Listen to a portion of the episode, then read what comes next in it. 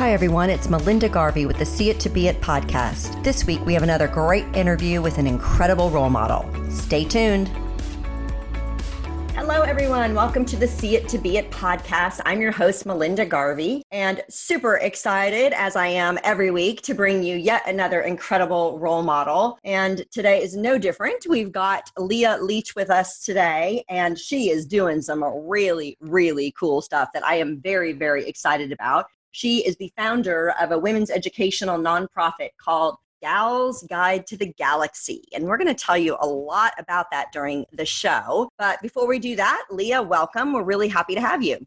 Thank you so much. I'm delighted to be here. Good. Well, we are excited to talk to you today. So, before we kind of get started, I always like to go way, way back. And I want people are like, I can't remember that far back. But just really like when you were growing up, what was your big dream? What did you think you'd be doing when you grew up?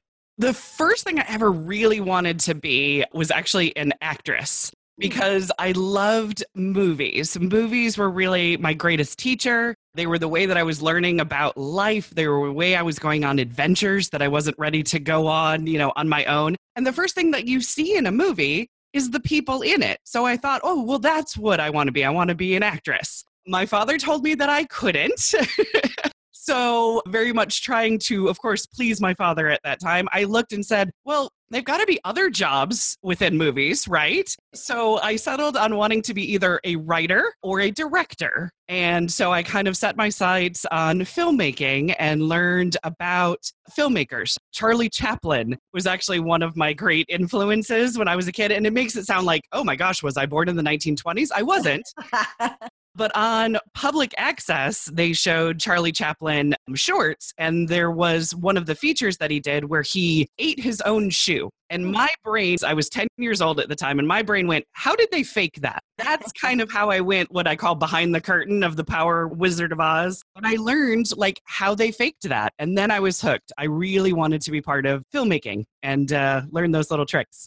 Very cool. Well, uh, Little known fact, I have pictures of it somewhere, but when I was, I mean, I gosh, I must have probably been like I don't know, seven years old, maybe eight years old. I was Charlie Chaplin for Halloween. Oh, sweet. my dad, my dad was super creative. He was an attorney, but he had this whole creative side. I had the little black bowler hat, yes. and the mustache, and the white face, and yes. the whole nine yards. Oh yeah, I love it. Yeah, yes. anyway, okay, so you actually ended up getting into filmmaking, correct?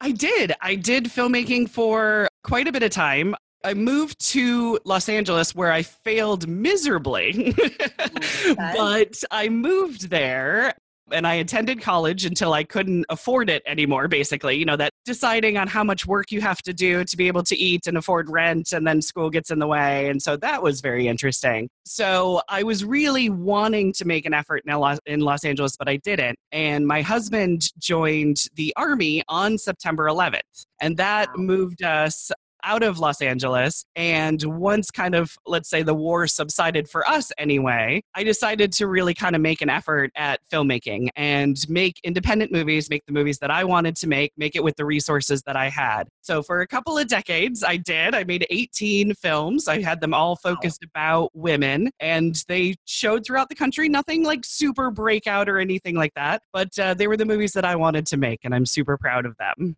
Wow, that's so cool. What an important and very cool body of work. And I think that probably leads a little bit into what you're doing today. So let's dig in. Let's talk about the Gal's Guide to the Galaxy. So I want you to tell us, you know, what it is and then tell us how you came up with that name. The name is the easier part. So because I have my movie background, Gal's Guide to the Galaxy is a take on the movie and the book and the TV show Hitchhiker's Guide to the Galaxy. I love the irreverence that the meaning of life is 42 uh, in that series because it's very much in keeping of nobody really knows the meaning of life because it's personal and because it gets to be ridiculous. It gets to be as serious as you want it to be and it gets to be ridiculous. So I loved that whimsy. And so that way it kind of tied my two worlds together a little bit. But Gals Guide is a educational nonprofit. We focus on women's history. I have two daughters and it's very much i believe in your show i believe in the see it to be it you've got to be able to see somebody doing the thing that you want to do to be able to envision it for yourself.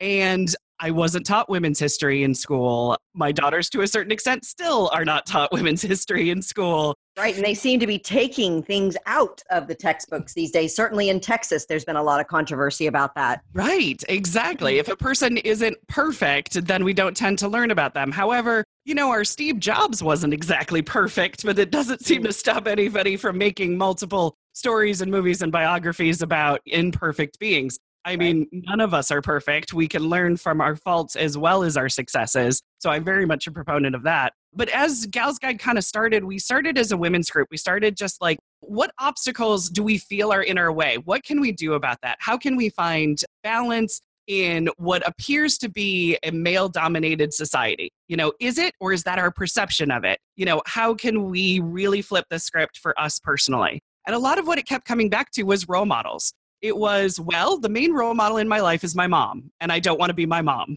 So now I'm out of options. right. So we started looking at women's history. We started looking at, well, who was in the career field that you're interested in? Who did you learn about? Bring them to the table and we'll talk about them. And as we started doing that, we ran into dead ends biographies that were out of print, memoirs that were never published, letters of history that were burned because nobody was keeping them and nobody thought that the women's voices were important. So that really fueled us to be who is keeping this history? Who is preserving it? Who is sharing it with the rest of the world? Because the sharing part is actually more important. Because you can preserve something, you can hoard it, but if you're not sharing it with people, how do they know about it? So that's how we decided to actually start a library and I guess we were saddened and also kind of freaked out at the same time when we found out there was not a women's history library in America where you could browse the stacks or check out a book. Like there was no lending library of women's history. And we decided that this is a crazy idea, but we need to start this because it needs to exist in the world. We didn't want to be the first because that's sad. but it turns out we're the first. well, and we, and we talk about that a lot that, you know, sometimes it's a head scratcher that we're still having first. But yeah. we, we've got to keep doing it so that we don't have to say that anymore. Absolutely obviously so you started this lending library and it is in noblesville indiana correct correct yes it is. I wouldn't say a suburb of Indianapolis because it's its own city, but it's it's, it's pretty close. Yeah, we're about a half an hour away from the metro Indianapolis area. Yes. And so I guess just in terms of sort of what your vision is for this, you know, and what effect do you think it might have not only on your local community, but then, you know, is there an eye on sort of the national community, if you will, of women, you know, who need these resources? Yes, absolutely. We really hope to become a destination pilgrimage where people, you know, make the effort to come to the library because it's just such a wonderful vibe that is actually happening in the library. That's the one thing that people are talking about the most is that it's such a welcoming vibe that's in there. Our plans are to keep the doors open, to keep it a destination pilgrimage, but also to grow our role model is actually the Glasgow Women's History Library that is in Scotland. They started in very small locations. They were attached to a university at one point, they were attached to, I believe, an arts organization at one point before getting their big standalone space. And so we're looking to grow. We're kind of like a toddler right now, and we are growing as the community and, of course, as our book collection grows too. We have over 1,600 books we decided to start physical books first. And a lot of people in a digital world are like, why would you start with physical books? The print is dead. Well, the reason why is because a lot of these physical books have never been digitized. So, hmm. if we want the digitization, if we want to be able to see the ebooks and we want these books to be able to be online, we have to find them first in physical form and then get the permissions to be able to digitize them. Also, I personally love physical books. I still really do. I love the tactile nature. I love the pile on my nightstand of these are the books that I'm going to be reading. So the expansion is being able to digitize things, being able to have a database so that people can reference it around the world. What we have learned in the library and apply it to the online universe first. So tell us about the support or maybe the, the lack of support or sort of what happened when you started gelling this idea? You know, was it an outpouring of support? Did you have some naysayers? What was that like? It was a lot of crickets at first. I was like, I don't get it. What? we have a library. I don't understand why. Yeah. that was the part that was very, very weird because I had this idea and I thought it was quite big. I thought it was quite crazy. And when I approached my team, like I even approached them one at a time because like I was ready for one of them to be like, Are you nuts? There's no way we could open a library. And so when I would talk to them one by one, they would be like, that's a brilliant idea. Yeah, let's do that. I don't know how to do that, but let's figure out how to do it. So the team was totally behind it. So we came up with a plan of attack. We put out press releases, and I was like, ah, I can't wait. There's going to be mayor's offices just calling us saying, I've got a free spot. I want to be the first place to have a women's history library. Like, I just was wishful drinking, really, at that point, the amount of first was going to be incredible. It was 16 months of a lot of, I don't get it. What do you mean a library? Why women's history, you know, or good luck, let's see how far you get with that. That's what a lot of it was. So we were having events at kind of like pop up locations. We would go to restaurants and we would have like pop up events. We did farmers markets and things like that. And so what we decided to do is like, okay, fine, let's do a pop up location. Let's do a full on library for the month of March because March is Women's History Month. It is our biggest month of the year for us. It's what we do 365, but it's right. the biggest month where people are looking for what we do all year. So it's like, okay, let's set up the library. Let's show people what we're talking about in real life, in photographs, and they'll get it. And then they'll be like, this needs to stay. So we were trying to raise money for a pop up location. And it was, again, a real struggle to try to be like, it's just for one month, you know, support us, support us we ended up getting on Pantsuit Nation. I thought, well, let me share my story here's the amazing thing of the behind the scenes of the Pantsuit Nation thing. I decided to share the story and I was sharing it that we weren't going to make it because at that point our fundraiser was almost done and we didn't have enough money to be able to rent a place and I was going to have to admit failure. And so in my post, I said, we probably won't raise enough money, but it was important for us to try anyway. And we're going to try next year and we're going to keep trying because this idea has value. So I submitted that, and of course, I had a link to the fundraiser in it. Thinking, well, maybe somebody will, you know, like feel really sad that it's not going to happen and help out. I got back from the admin at Pantsuit that you can't have a link. You can't have a link and you can't say what the organization is. And they just say, check my profile. And I'm like, you know what? That's cool. But the day that it came back to me that I had to rewrite it and take out the links was the day we were offered a super affordable location. And so everything changed. And it was, we had enough money to open for three months at that point. So I'm like, okay, we can be open for three months with this really cute location, and they're offering it to us, and this is going to be great. I changed it to I thought it wasn't going to happen. Then it did happen. This is amazing. Still fight for your dreams. Still go for it because you never know when the world is ready for you. That posted and it went crazy. People found us through every little niche and corner, and we are now funded for over a year. Wow. Just because of that. Yes. That is amazing. Congratulations. Thank you. It went from crickets to, you know, just a whirlwind of cheers and celebration. And I'm like, there's everybody. I was wondering where they were. so sometimes it just takes a while. You got to be in it to win it, though. You never know.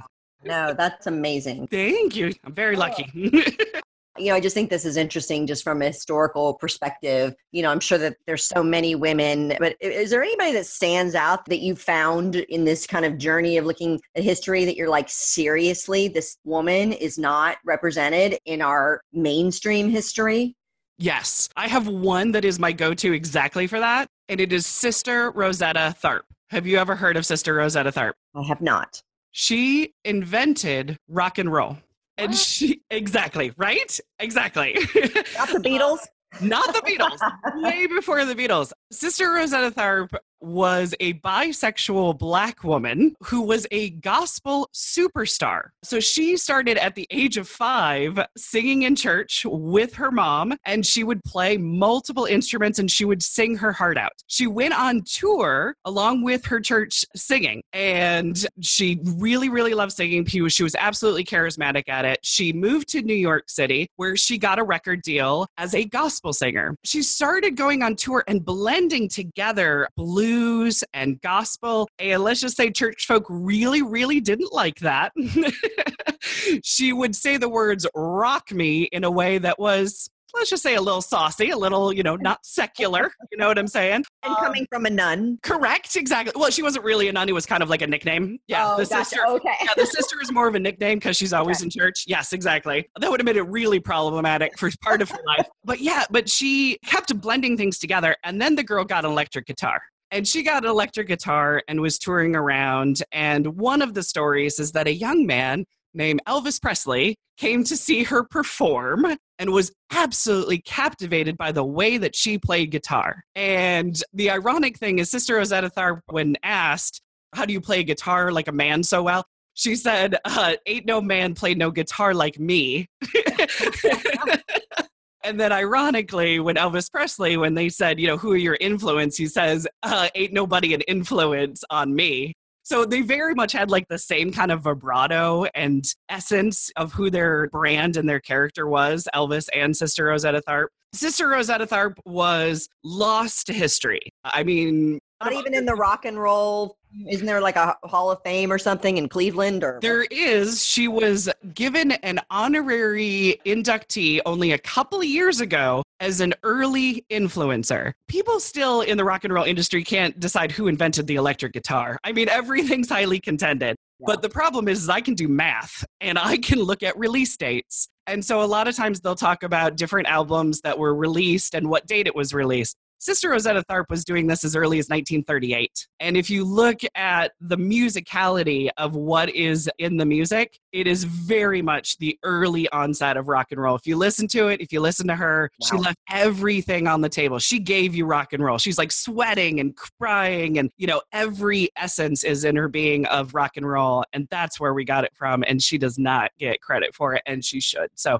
I'm very much a, cheerleader of Sister Rosetta Tharpe. There's a brilliant book called Shout, Sister, Shout that I highly recommend. And there also was a BBC documentary about her too. She influenced Bob Dylan, said a lot of people picked up an electric guitar after seeing her play in the 60s in London. You know, the Beatles were already playing at that time, but. uh, yes, exactly. Very cool. Very cool. Yeah, she's amazing tell us a little bit about like some of the things that you have planned you know coming up now that you're open now that you know you've got your space for a year. I mean for our yes. listeners who might want to get some gal pals together and do either a road trip or a girls weekend in noblesville tell us what you guys got going on.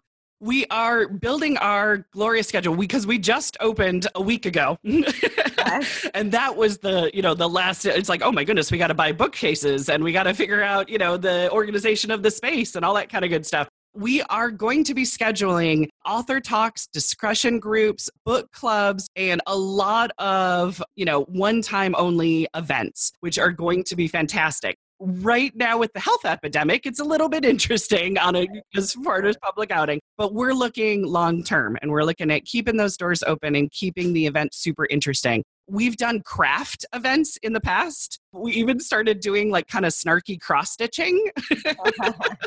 I remember my mother when she would go to her bridge club, they actually called it stitch and bitch. Yes. They would all bring their needle point and then they would just bitch about their husbands, right? Correct. We always say, Do you feel stabby today? Because it's really fun just stabbing something 10,000 times that, you know, can't press charges. So that's really nice. Yeah, we do crafty stuff. We do book stuff. We will even have workshops as well of how to take these women's history stories and have them be like a guide map, a rule book, a foundation for your life because these stories are amazing, but it's how do you digest it? How do you take that along with you for the rest of your journey? And I think that's the really important part because I don't think history is taught right. I think it's taught with names and dates, and it is so much more than that. It's stories. Yes, absolutely. Okay, well, as we're closing up here, I'd love to do just like a quick little speed round with you so we get to know more about you personally. Sure. What's your morning routine look like? Uh, my morning routine is try really hard to not hit the snooze too many times. I really love that snooze button. Get my daughters off to school, consume as much coffee as I possibly can. and then basically start looking at emails, social media, start building that to do list. And the great part of my day now is I get to go into a women's history library, and it's amazing to be in there. So that is And I love the smell of library. Oh, it's my favorite Like smell. that, that is one thing I miss about going to the public library. That smell. Yes. We get books donated. A lot of our collection is donated, and some of them come in, and I'm like, that's the smell. That's that old, old book smell. It's, I'm weird, but I love it. I hear you. I hear you. So, what are you currently reading or listening to? what I am actually reading right now is it's called Feeling Loved. We are doing Women in Science Month, is what our focus is. We have like a little mini focus every month. But Feeling Loved is the science and nurturing of meaningful connections and building lasting happiness. And it's been extremely insightful so far. And that is what I have been reading. Sounds awesome. So, last question What's one thing you can't live without? My kids. I should say books because, uh, you know, that would be more on brand. Of, but honestly, I, I always feel like people are like, oh, you've done so much. I haven't done a lot until I had kids, believe it or not. Up until 30, I really wasn't trying. But once I had my first daughter, I realized I am the biggest role model in her life, and ooh, that sucks. That's a lot of pressure. They watch me just as I watched my parents, and I want them to conquer the world. I want them to fight for their dreams. I want them to stand up tall. They can't do that unless they see somebody else do it. So it kicked me in the pants. It's like I need to be the role model that I didn't have, that I want them to have, and I want them to do whatever they do so that I can support them completely 100%. So it has to be my kids because they keep me going. When they see that I had a bad day and that things didn't work out well, I turn to them and be like, yeah, see, it doesn't always work. It's not always perfect. Sometimes there's like you, all hope is lost. Let's see what happens tomorrow. You know what I mean? So they're lovely. very, very cool. Um, can you let our listeners know where they can find more information about you, where they can find information if they have a book to donate, and where they can give their treasure and donate some cash money? Keep those doors open. Go to galsguide.org. That is our website. You can sign up for memberships, you can donate books, you can check out our collection and see what our events are. So, galsguide.org is our glorious website. Yeah. Excellent. Well, thank you so much, Leah. This has just been delightful. I'm so excited for you. And I do mean it. I'm going to come see you. So I will definitely let you know. And thank you for doing what you're doing. You are just an incredible role model. And I appreciate it too. Thank you. Thanks for listening to the See It to Be It podcast. For more female empowerment, inspiration, and advice, subscribe to our free weekly newsletter featuring a new woman to watch each week. And check out over a thousand more featured women at onthedotwoman.com. Know someone we need to feature? Reach out at onthedotwoman on Twitter, Instagram, and Facebook.